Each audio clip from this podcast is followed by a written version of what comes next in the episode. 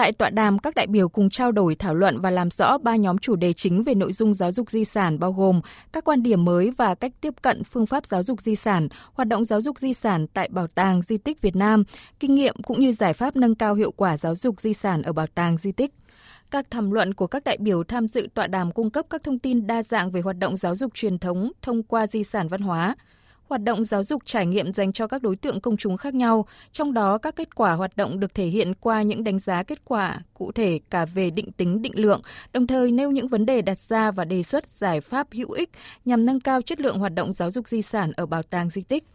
Theo nghiên cứu sinh Đường Ngọc Hà, trưởng phòng giáo dục, truyền thông Trung tâm Văn hóa Khoa học Văn miếu Quốc tử giám, cần thay đổi quan điểm giáo dục về di sản để các chương trình về giáo dục di sản thêm hấp dẫn, thú vị, đáp ứng được yêu cầu của nhà trường và sự kỳ vọng của phụ huynh học sinh hướng tới sự phát triển bền vững. Chúng ta phải tích hợp chương trình giáo dục di sản với chương trình học phổ thông bởi vì là chuẩn kiến thức kỹ năng Bộ Giáo dục và Đào tạo quy định trong từng môn ấy, nó phải được đưa vào các chương trình giáo dục di sản để đảm bảo là chương trình giáo dục di sản chúng ta xây dựng nó phải theo lứa tuổi. Có một chương trình giáo dục di sản mà không thể dành cho tất cả các lứa tuổi mà để có thể hiệu quả thì nó sẽ xây dựng cho từng lứa tuổi một và tích hợp với chương trình học phổ thông và bám sát mục tiêu chuẩn kỹ năng của từng lớp. Chúng ta phải nghiên cứu tâm sinh lý để đưa những cái hoạt động trải nghiệm phù hợp với các em học sinh. Như vậy nó sẽ gắn kết cái nội dung di sản với cuộc sống của các em và đưa vào đời sống.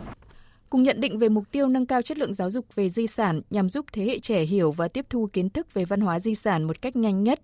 Theo thạc sĩ Phạm Định Phong, Phó Cục trưởng Cục Di sản Văn hóa, các bảo tàng cần đào tạo nâng cao chất lượng đội ngũ cán bộ làm công tác giáo dục di sản, đồng thời cần chú trọng đầu tư xây dựng những chương trình giáo dục trải nghiệm có chất lượng và có chiều sâu.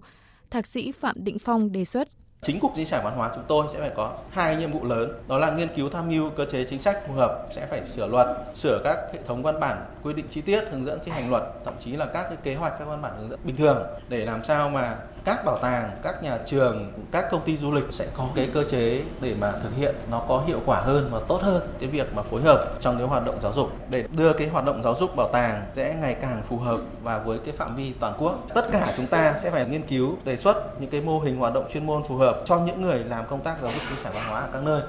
Những phương pháp kinh nghiệm hay, bài học quý về công tác giáo dục di sản đã và đang được thực hiện ở các bảo tàng di tích trong nước và quốc tế, được các đại biểu chia sẻ, trao đổi, thảo luận. Trên cơ sở đó, góp phần định hướng và hỗ trợ các bảo tàng xây dựng chiến lược và kế hoạch phát triển hoạt động giáo dục di sản phù hợp, đồng thời tăng cường sự liên kết chặt chẽ hơn nữa giữa các bảo tàng nhằm từng bước đưa bảo tàng di tích hoạt động hiệu quả hơn và trở thành những địa chỉ giáo dục tin cậy, thu hút ngày càng đông đảo công chúng – Thạc sĩ Nguyễn Thị Thu Hoan, Phó Giám đốc Bảo tàng Lịch sử Quốc gia, đánh giá cao các bản tham luận tham gia thảo luận của các đại biểu tại tọa đàm trong việc góp phần nâng cao hiệu quả giáo dục truyền thống thông qua di sản văn hóa ở bảo tàng di tích và mở ra những triển vọng hợp tác trong tương lai các cái tham luận của các bảo tàng di tích ừ, và các chuyên gia mà tham gia này, phải nói là nó toàn diện. Vì ở đây chúng tôi chỉ tập trung vào cái việc đánh giá và tháo gỡ những khó khăn vướng mắc để làm sao nâng cao được cái hiệu quả hoạt động giáo dục thông qua di sản. Hiện nay tại vì cái nỗ lực để đổi mới của các bảo tàng thì còn đặt ra rất nhiều vấn đề. Trong cái quá trình mà thực hiện như thế thì nó rất nhiều các cái vấn đề phát sinh, đặc biệt là với cái yêu cầu mới như hiện nay. Nội dung của giáo dục cũng thế, chúng ta tiếp cận phải đa chiều và giáo dục, chúng tôi rất quan tâm cái chuyện là đến bảo tàng di tích không phải chỉ để giáo dục lịch sử.